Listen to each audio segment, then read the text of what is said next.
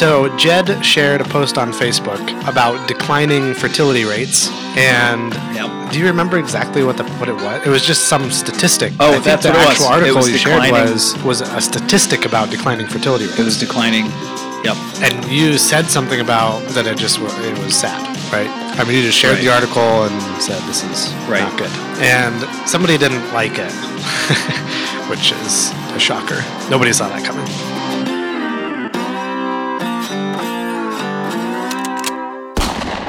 The article was surprising decline in fertility rates. Yeah. That was the title of the article. Anyway, so Jed posted it and said, "How sad" or something like that, and um, this lady did not like it. So she uh, she commented and said, uh, "She said this news article largely ignores the scientific difficulty of getting pregnant." There have been 84,000 man made chemicals introduced into society since 1950, and only 1% have been tested for human safety. Fertility is a real issue for women due to the number of products we use that can cause health issues and uh, fertility. I think she meant infertility. It may Yeah. not always be. It may not always be choice. Right. To which I replied, and it's a friend of mine. You know, great point. They should mention stuff like they should have mentioned something like that. Um, and then I try to turn it back to the main issue. Is uh, I said fer- fertility is a huge problem, but there has been a very modern movement to avoid having children as well. Our future fertility suffers from both problems. The one she mentioned and this went on to say it is especially sad when Christian couples begin saying that they don't have to have children. It's not required of them. It doesn't say that in the Bible, or shouldn't have children because you know God's calling them to do that so they can be more uh, effective in ministry. Yeah. Uh, and I just mentioned that I've come to see from Scripture that generally speaking, if you can have children and you're a believer, you should. And you Uh, said you don't have an, an opinion on how many, how many children is the. You're not going to prescribe yeah, the exact amount of children, or or say you Right. uh, you're No, you're I- morally obligated to have as many Right. children as you're physically capable. right. of And I having. yeah yeah I'm not. I wasn't. I was trying to just make the point like, hey, haven't gone totally Roman Catholic here, and I'm against all contraceptives ever. Uh, you know, that's not the point. I don't see that in Scripture. I don't. I don't agree with that. Um, and still, uh, she pointed out uh, in the next the next thing that that God may not call everyone to be parents, and I, I think that's uh, and then goes on to say, and they can serve in God's purposes, serve God's purpose without kids. Yeah. Which uh, I, I think that's that's the big point and that's we would kind argue of with. that's kind of what you were. Like we've talked multiple times about friends you have or people you've talked to that just that's the attitude that they have is I, Right. we don't we don't need kids. I, I don't think God is calling us to I have don't. kids. 'cause I don't feel called. Yeah, I don't feel have called to have right children now. because I don't really.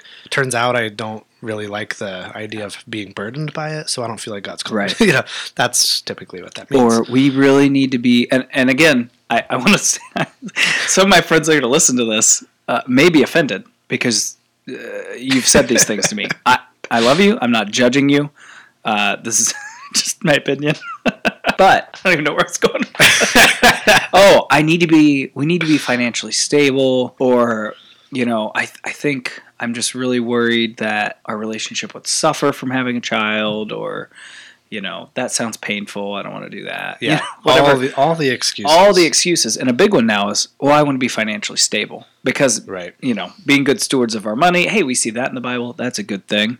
So now should we i can ju- i can justify that but i think the, the biggest thing uh, and one of the biggest excuses is when people I, I don't know isn't it some fallacy or something when you're using something positive and good to cover up for something Yeah. you're you're you know doing that's not good it's not a fallacy it's a Uh, yeah, there is a name for it. I don't remember. I don't remember either. but yeah, I know what you're talking about. But it is. It's kind of that's that, that's the kind of argumentation that everybody uses, and that's that's kind of what we're, we were we were pushing against, and and even like the, so this. Uh, this woman that was commenting, she says, um, "God may not call everyone to be parents, and they can serve in God's purposes without kids." So I replied, I jumped in because I tagged you. I, oh yeah, that's what happened. You tagged me. You pulled me into this. I did. But uh, I usually like to just um, put one thought in and step right out. I don't. I don't like to stay in Yeah. arguments on on social media. It's not often productive. But I so I I commented and said, "All right, hold on." She said, God may not call everyone to be parents. and They can serve in God's purposes without kids. So Right. I commented and said, but that's not the couple's choice, though. If God hasn't called them to be parents, he'll make that clear by not allowing them to have children. The default is multiplication. So again, just uh, going back to Jed's original point, Scripture calls children a, a blessing. Um, you have the dominion mandate uh, th- that necessarily entails multiplying in order to steward the creation, and you have all of that kind of reasoning that it, the def- the default is multiplication. It's it's having kids, and like Jed said, we're not saying that uh, there's a specific number you're supposed to have or whatever. And anyway, so I said, if God isn't calling a married couple to be parents, then He's going to make that clear. It's not really up to the the the married couple's choice to just decide God isn't calling us to have kids. Well, how how do you know? Do you know that because because you want to be financially stable and you think kids Right. are taxing? Or, you know, how do you know that God is not calling you to be parents? Usually it's because of some fear that they have re- revolving around the realities of having kids Yeah. or they they don't like kids or Right. you know whatever it is They see their exhausted friends. yeah, Like exactly. Yeah, Like, they, uh, yeah, exactly. They see parents of young kids are just exhausted all the time and overwhelmed, and they see the kids behaving badly, and they just don't want to deal with that. Right. That's not the way to discern God's will, and we'll talk about that another time. But anyway, so I said God's going to make that clear. Right. Um, the default is multiplication. So she replied, I disagree. I have known families who were not called to be parents themselves, but were able to be surrogates for others who couldn't have children. Which, I don't know. wow, what No is clue. what exactly is she Yeah, talking the, about? the response. is she talking about surrogate pregnancy? Because we'll, we we actually we're going to talk about that sometime, Right. Because it's actually a, an important issue. it- yeah. But anyway, uh, surrogates for others who couldn't have children. You know, she's not saying they could be surrogate parents for children by adopting children. That's not what she's saying. So I don't know exactly what she means there. Anyway, she says, and it would also stand to reason if that logic was true, then God's will would not be adoption or fostering. Which again, I don't know how she got there logically. Because if they weren't physically able, then they obviously aren't called to be parents. Well, no, that's not my. She's totally missing my my argument. I'm not saying that if God has not allowed you to physically have children, then that's absolute, No. uh, unmistakable evidence that God is not calling you to be parents. Right. That's not my point at all. My point was you ought to be, uh, you ought to have the intention of having children. Yeah. If you can't physically, then God may be using you to adopt Right. other yeah. kids. And then, you know, she goes on to say that blanket statements that assume everyone knows God's plan for every family is what isolates people. So I'm, I'm not going to jump into isolates what people. You mean isolates unbelievers. You mean makes people not find Christianity attractive. right. We, we're definitely going to talk about that a lot because, Yeah. but um, she, what she's doing there, she's expanding the argument. We were talking very narrowly Mhm. um, that uh, avoiding having children we think is, you know is, is wrong and people are just justifying it. They're just making excuses. And then she's saying well w- well so then everybody that can't have kids is not parents. It's like yeah we're not saying that. Yeah, we're, we're being a very it's very limited in what we're saying. But but i think generally and this is where i was arguing with someone a few weeks ago about something i was saying no generally i'm saying this and Yeah. they kept running straight to the exceptions Right. which we see Oh, yeah. we Right. see all the time and this is this is kind of what what she's doing here um, and, and i know this person i don't think that you know if, if it was not a facebook conversation it would have been way more productive yeah, and sure. wouldn't have gone on like this But that's the way it tends to go. Is somebody Right. usually takes it to the to the universal blanket statement that we're not trying to make, or they take it to the extreme conclusion that we're also not not going to. Sometimes it's the the slippery slope fallacy. right Uh, the slippery you know slippery slopes are real, and people get stuck on them. But the slippery slope fallacy is to is to take somebody's point and and force it down this road and say if you're going to say that then necessarily you're you're you're inevitably going to end up over here. Right. And that's not necessarily true. So she she then commented um, she said that i I and remember all I said was the default is multiplication. If God doesn't want you to have kids, Yeah, generally speaking, generally speaking, the default is. Uh, ordinarily, right? Um, ordinarily, the default is multiplication, and if God doesn't want you to have kids, He's going to make that clear. right. So she said that I was basically arguing that if people are able to have kids, then they then they must they have to be like the Duggars, Right. You know, she thought if we were arguing that couples ought to have kids if they are able, and not stunt their own fruitfulness, then we must be saying people are required to have as many kids as possible and never limit it. And so then she she said that uh, she had a she said she had a certain number of kids and then made sure they wouldn't have any more and she didn't feel like she was out of God's will by doing that. So okay, there are two problems with that the, the comment in general. The first is to argue that we think people must have as many kids as possible and we ought to be the Duggars, which is, you know, kind of a it's odd that we use that in a derogatory way anyway. But uh, you know, to argue that we think that people have to be like the Duggars if they're physically capable of having kids is just ridiculous. That's not what we're saying at all. And you made that clear in your Facebook comments. But uh, and secondly, this this brings up another issue that we we have a very pervasive problem amongst Christians of relying on personal experience and emotion. So, for example, in this specific case, she basically was arguing that choosing to not have tons of kids can't possibly be wrong because she did it and she didn't feel like she was out of God's will.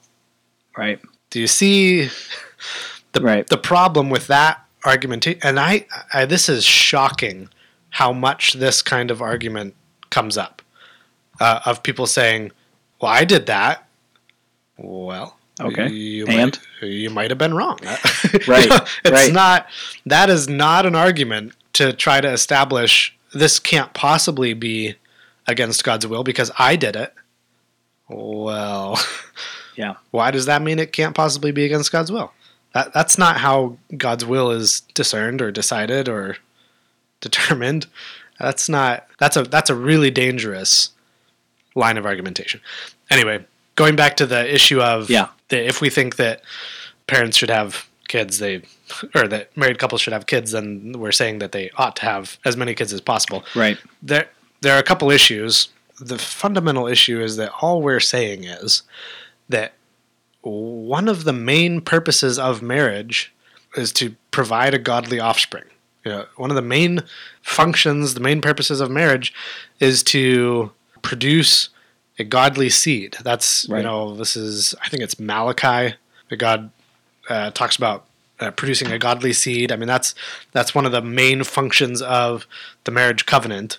Um, you see it in uh, in right from Genesis one with the dominion mandate. Right. It, it necessarily involves multiplying, um, and the way that you the way that you take dominion over, over the earth is by multiplying Mhm. and and by extension the way that that you as a as an individual do do your part of that and to to shift it over into the uh, not just the the broad practical side of things but the the spiritual side of things I suppose if you want to make that kind of distinction of uh, extending God's household so to speak is to have kids and raise them to follow the Lord Right.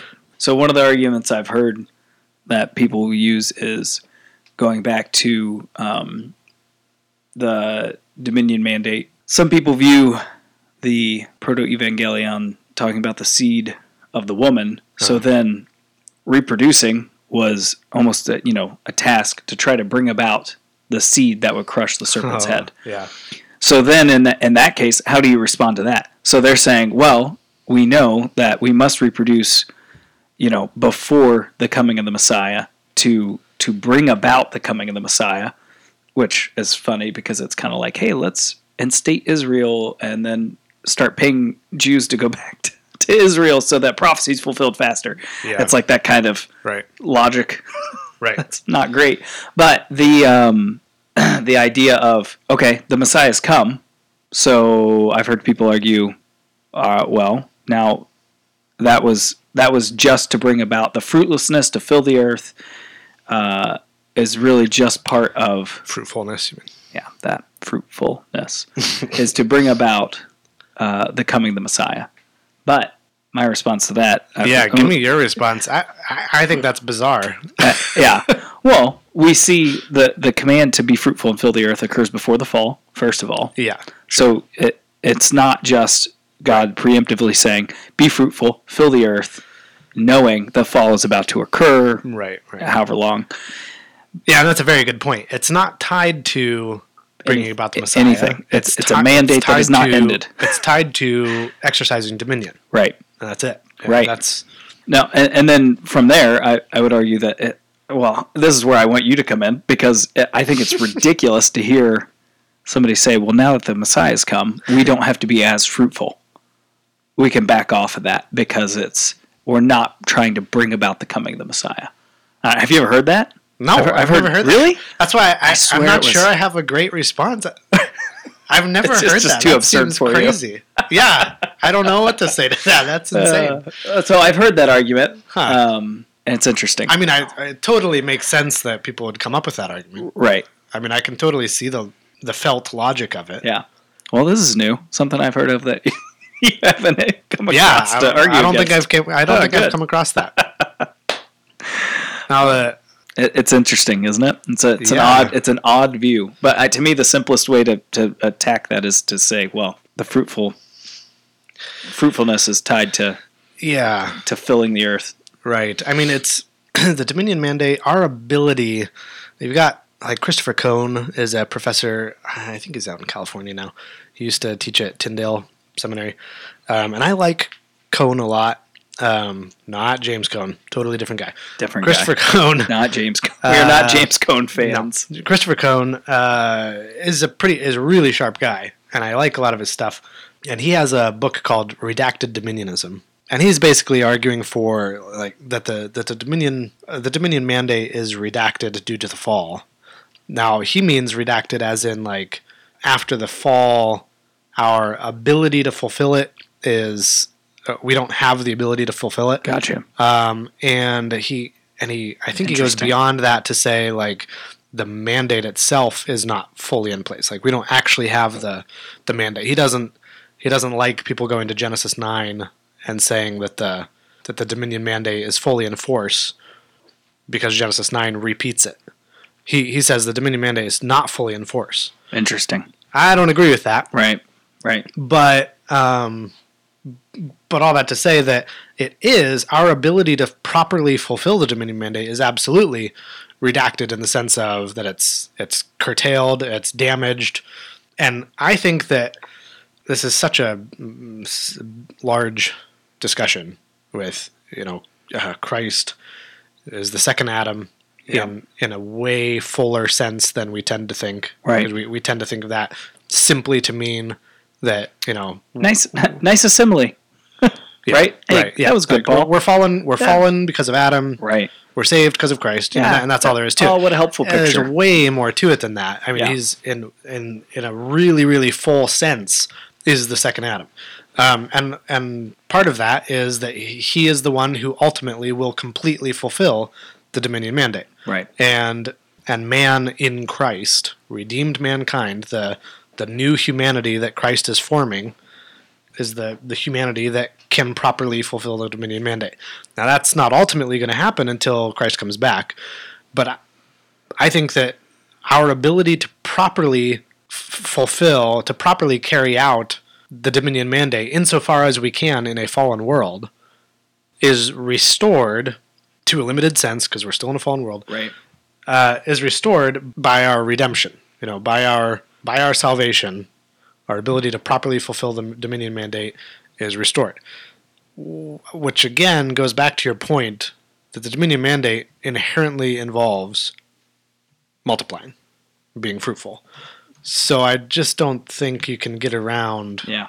I don't think you can get around that. No, I don't try either. to argue that being fruitful has nothing to do with it, or being fruitful is is not. I don't know. All right. So That's crazy. It is. Yeah, it's a really odd, really odd one. So, uh, did you see the Q and A with Doug Wilson on this? Mm, Ben Merkle asked him those questions that he likes to do, yeah. and he asked him, you know, what would you say that to to a couple is that if they came to you and asked, "Hey, is it a sin that uh, we don't want to have children?" Oh, I think I did see it, but I don't remember exactly what he said. Oh, okay. So his first response was he, he kind of looked at it, you know, sideways and goes, Yeah. "Yes."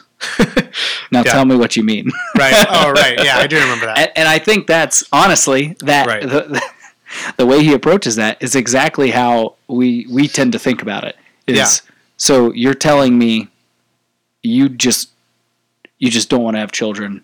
You think you're fully capable, but you're a believer. You and your you know you and your spouse are a believer. Uh, okay, I think that's wrong. Now tell me why. Like what's going on? Right, We're not talking about the exceptions. I want to hit that Right, point right. home before we move on to anything else. Because that's the now tell me why.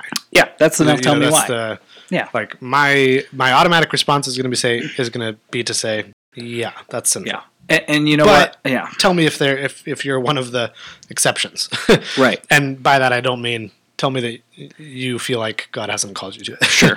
And, Um, and at that point, you as a, a pastor and recognizing counseling needs, maybe going, okay, what has happened in your past Right. that may have are leading Sure. you to, to feel this way or think this Yeah. way, not not be able to think you can handle this, or Yeah. are there other sin issues not being dealt with between the couple Right. that you know they think it would actually be dangerous or harmful, or you know they're not able to they're not willing to bring children into that yet, or you know something along those lines. That's also not what we're talking about. Sure, there are legitimate reasons to maybe wait a little bit, but generally speaking, I, I mean, maybe you'll take issue with even that. But generally speaking, children are a blessing from the Lord, Yeah. and there's really nothing in Scripture that that says that you can just. And people like to use. I'm going to throw this on top before you argue with that. Right. People like to use the passage in First Corinthians where Paul talks about celibacy, uh, which he's also saying this is not the de facto. I just wish that people could be like this because it's so effective. Oh yeah, which actually is a that's a a similar. Uh, So they use the same argument. comparison. Yeah, right. they use the- We use would the say, same You know, argument. if somebody says, if somebody comes to us and says, um, "I'm a 35 year old guy, Yeah. and I'm not married yet, and I haven't found anybody yet. Um, do you think it's wrong for me to not be married?" You know, we're probably going to say Yes. yes. Now, Now tell, me why. why. because that, that's that's just the Yeah. ordinarily Yeah. that indicates that there are some there are more problems going on here Right.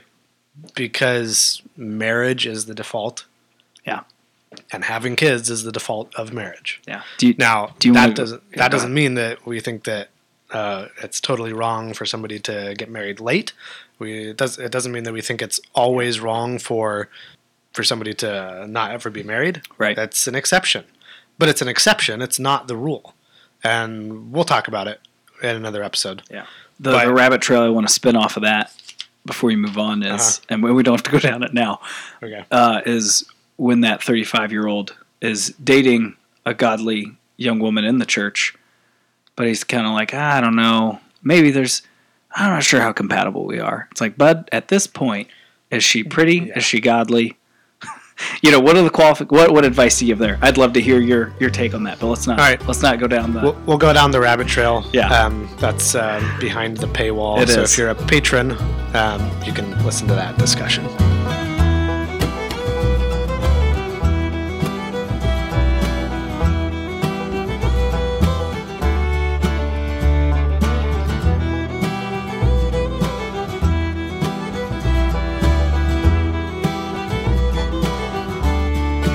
So going back to the, th- this is this is the default marriage. Marriage is the default, right. and having children is the default for married couples. There's there was an article, uh, oh, it was quite a while ago, but there was an article. The title of it was so offensive to people. The title was "If you don't want to have kids, don't have sex or Yeah. get married." if you don't want to have kids, don't have sex or get married. Sure. You know, because that's the natural direction. That's the natural telos. Uh, you know, the, the end goal, the Right. purpose of marriage, and it's the natural telos. It's the natural end. It's the natural function of the sexual relationship. Is uh, it's there are other purposes, but one of the primary functions is it produces offspring. Um, there's so there's that article. Um, he gives the illustration of a vending machine that uh, has a big red button and Mhm. it says "press for puppy," and every time you press it, uh, a really adorable little puppy comes out of the vending machine. But distinct from the puppy actually coming out and you enjoying the puppy and whatnot, pressing the red button gives you some amount of pleasure. Say there's some electrical shock or something, and you get you get a rush of endorphins by by pressing the button. Yeah. Okay. Um, if you if people really love pressing the button, they're just going to press the button a bunch of times. A bunch of puppies are going to start coming out, right? And all right, if you want to make the analogy even tighter, a puppy doesn't come out every single time. Okay, but There you go. often because this is the natural result of pushing the button, Right. puppies often come out. Right. Well, say somebody decides that they really like pressing the button, Yeah. but they don't want the hassle of the puppies. They don't want to take care of them. Right. They're gonna yip all the time. They're they're just they're they can't afford to buy them all the food and Right. the vets, the vet Yep. shots. Uh, what you know, Yeah. they can't afford to take care of it. They just or Puppy, they don't want puppy breath. Nobody likes puppy, breath. They don't want to deal with the hassle. So they decide to they, they try to figure out a way to push the button without uh, while guaranteeing that a puppy is never going to come out. Right. And so, all right, the, the analogy breaks down as all analogies do. So Sure. bear with us, but uh, it's a it's an excellent analogy because say they'd and he you know he's talking about um, abortion and abortive Right. contraceptives and stuff. Say the person figures out uh, you can you can shove something up in the in the vending machine Mm-hmm. that now you can press the button, but when a puppy comes down the chute, it, it it kills the puppy and the puppy never comes out Right. then you don't have to deal with the puppies. Right. And you can and people can continue to press the button and get the pleasure from Yeah. pressing the button that says press for puppy without ever having to deal with the hassle of the puppy. Right. Well, everybody's going to viscerally automatically recognizing the the inhumaneness of that and the, Sure. the the cruelty and horror of that, but not just the cruelty and horror of killing the puppies. Recognize the the big button that says press for puppy Right. its natural result is that you get a puppy Yeah.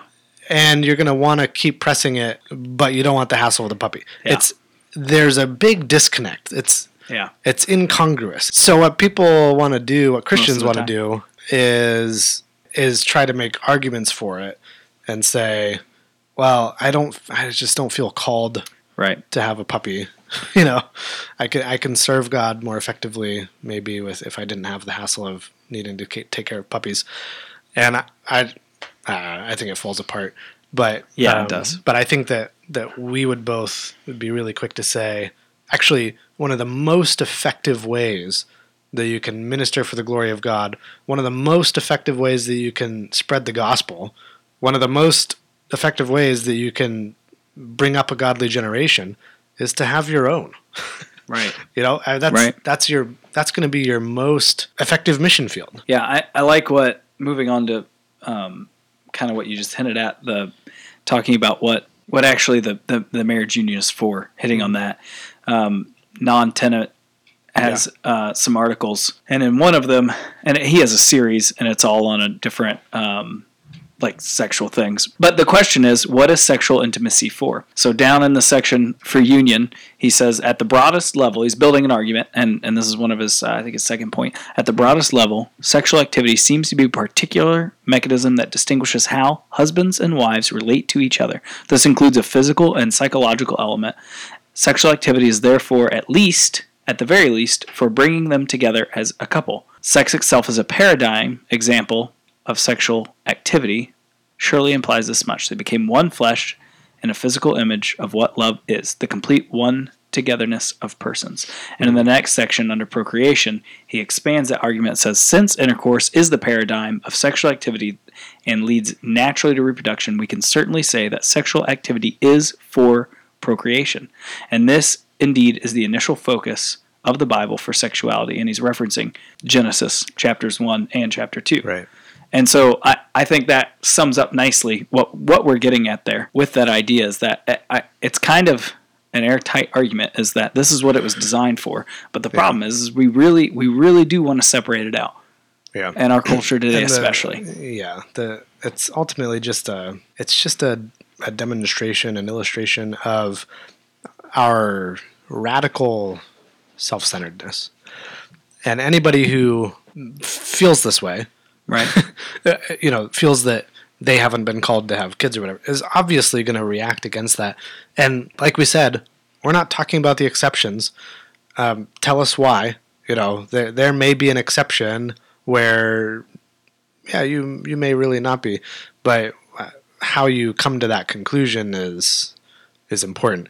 But um, going along with what what Bnonn was saying, Alistair Roberts has a good couple articles on it, but he he makes a, an important distinction between that. That's an, an important takeaway to remember between, and, and this is this is what goes with um, the woman on Facebook with her her kind of feeling of how we were being of if, if we say that you you should have kids if you're able then we must we must mean that you're supposed to you're supposed to have as many Yeah. kids as you're physically back capable the of having. back to that slippery slope Yeah, fallacy. Alistair Roberts makes a, a really important distinction between the pattern and the individual act.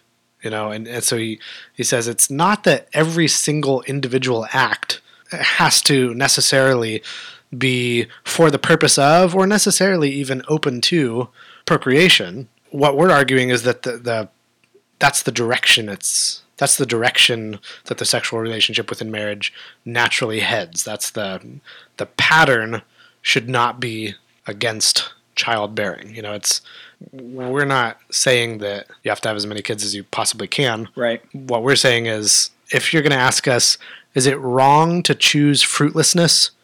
We're going to say yes. Yeah. Uh, tell me why. Right. Right. So I, I think that's uh, enough. That enough for now. I'm sure that we'll talk more about it. We'll Yeah. we'll think of stuff that Yeah, we, we didn't even get into- up. And to surrogate children, oh yeah, in the well, forms of yeah. pets or plants or We'll talk about kind that another stuff. time. There's yeah. there's so much more to talk about, and Yeah. there's there are so many points and thoughts that we could develop more, and that we'll we'll think of more. Yeah. Um. So we'll, I'm sure we'll bring it. up. Yeah, and, and if you're and if you're listening to this, and and you and your spouse have, have thought through this or not thought through this very much, you've just kind of made the decision. Hey, you know, yeah, I, finances are rough right now, or whatever. Uh, we're, you- we're not looking down you. We're not trying to trying to be like you're living in sin. Uh, What we're trying to do is get you to think about what does Yeah, God's word actually right. say about this, and and are you emulating the culture? Or are you emulating the word? Right. Do, do we look like people of the book? Do we look like people who worship God and, and read His word and believe it? Or do we look like the world? And the world right now Right. is choosing fruitlessness. It's Right. insane how these rate the birth rates are declining in this country and in other countries across the world. Yeah, we're- Modernized. We're just trying to get you to take the time to actually deeply think through it biblically, Right. not just think about what you feel like you might want. Right. Uh, really think and study it uh, biblically because we want to equip and encourage believers to be committed and competent disciples of Christ in every area of life. So that's what we want to do with this episode. Um, we'll share some uh, those links to those articles that we mentioned in the show notes. So I'll always check the show notes. We'll always share a few more resources there. And um, hope to see you next time. Thanks for listening. Till next time, Godspeed.